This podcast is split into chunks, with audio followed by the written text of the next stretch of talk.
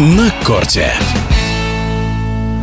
Новак Джокович побил рекорд Штефи Граф по количеству недель в качестве первой ракетки мира. Впервые на вершину рейтинга мирового тенниса серб поднялся 4 июля 2011 года. Теперь в его активе 378 недель в этом статусе. Игрок находится в прекрасной форме и еще способен удивить, считает российский теннисист, заслуженный мастер спорта Андрей Чесноков.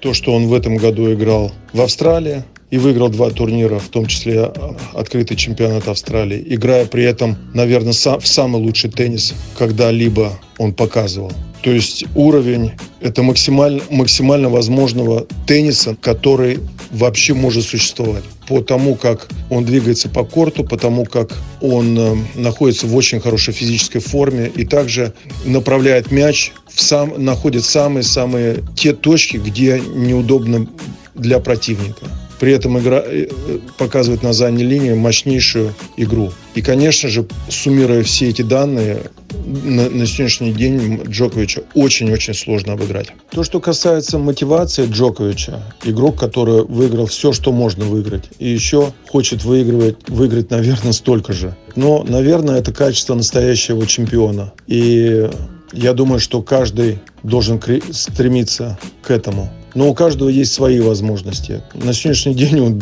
Джоковича эти возможности безграничны. И я думаю, что чемпионат Австралии это не последний турнир Джоковича, где он выиграет один из турниров Большого шлема. Ну а как долго Джокович может играть на таком уровне высоком? Ну, наверное, это все зависит э, от э, не только физического состояния игрока и его потенциальных возможностей, но и, наверное, чтобы организм был здоровый и не было никаких травм. Все-таки в этом году ему 36 лет. То, что вот происходит э, с Надалем в последнее время, можно сказать, что у него немножко организм посыпался и пошли травмы. Так как Надаль играл в прошлом году, в начале выиграв и Австралиан Open, и э, Ролан Гарос, конечно, я могу с того времени он немножко подсдал. Я думаю, что не в теннисном плане, а именно пошли травмы.